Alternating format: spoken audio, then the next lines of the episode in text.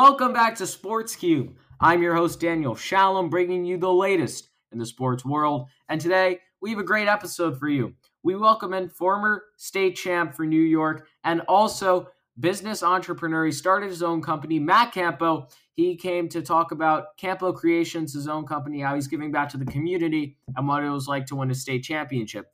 Additionally, we bring you this day in sports along with a new segment to the show, one that I've been working on for a little while, and I think that you all will enjoy. All this and much more coming right up right after this. And now it's time for one of my favorite segments on the show. It's time for this day in sports. And I don't know where you were in 1970. Probably half of our listeners weren't born at this point, but in the 25th annual NBA championship, the Milwaukee Bucks would go on to beat the Baltimore Bullets in four games to capture the 1970 championship. Of course, this was before the Bullets had relocated to Washington and then become the Washington Wizards, of course. The Wizards, yes. See, I feel like the Milwaukee Bucks at that time, of course, they were not that star caliber. They won the championship, but now they have their star in Giannis Antetokounmpo. He is their most viable option. He's the best player on the team.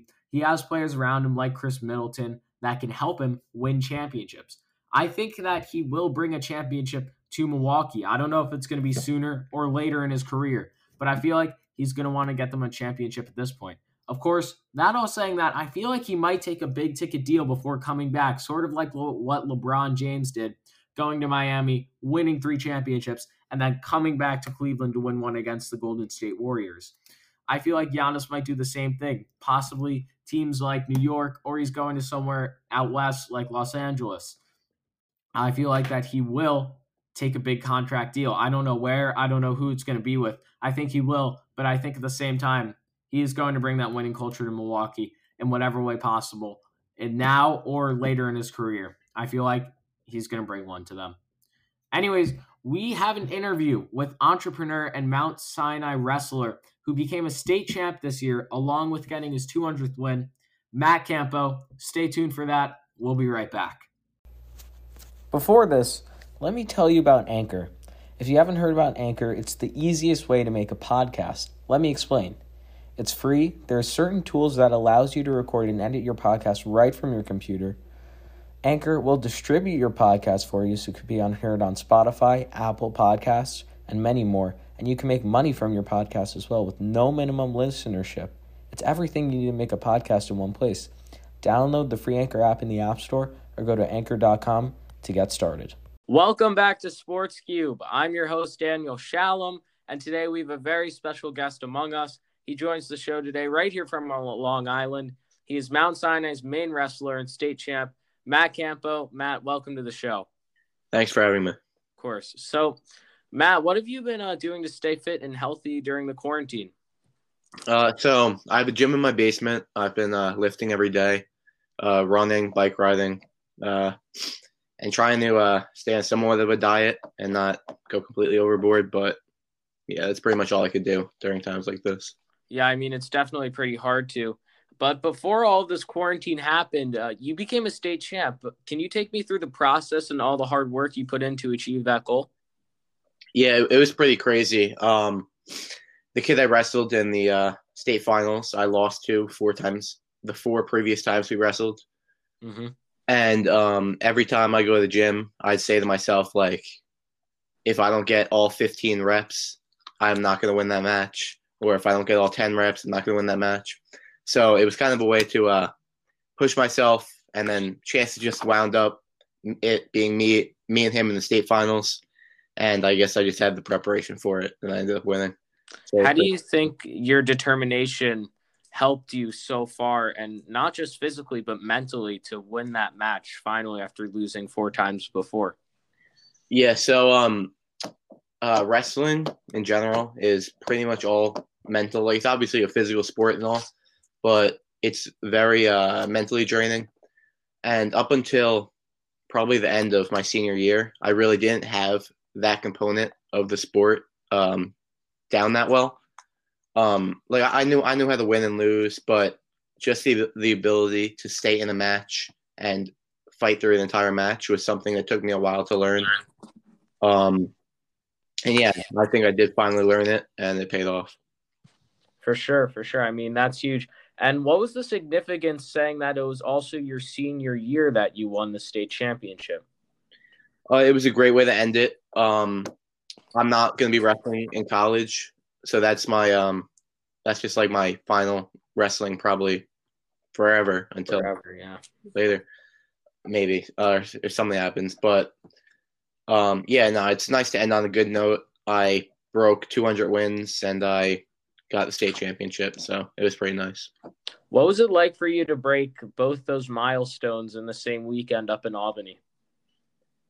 It, it was it was actually um, one of the most surreal things I've ever experienced. Um, I got my 200th win, um, which I was expecting to do. Um, but the state, the state winning the state championship, I don't think it's something I, I knew it could happen, but it's not that I expected it to happen. And mm-hmm. when it did, it was just c- complete. Uh, um, it was just in, an incredible feeling. I mean, uh, no doubt, winning a state championship is so surreal. But how has your senior year of high school been affected by the coronavirus? Not even but with wrestling, just your daily life.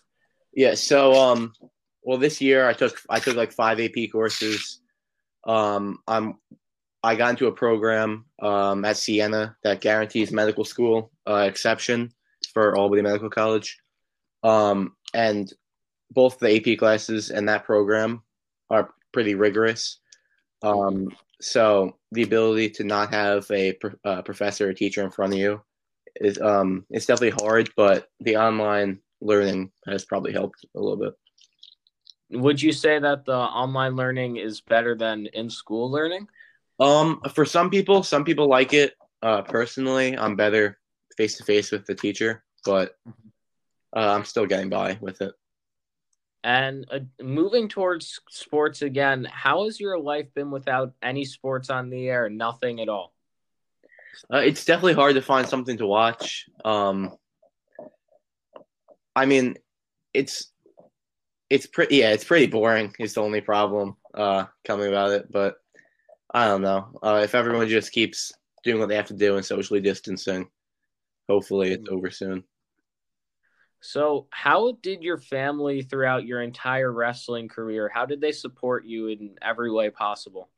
Yeah so um my mom she would do a lot. She would cook all the, my meals help me through the day to day my dad was pretty much my wrestling coach from since I was a little kid.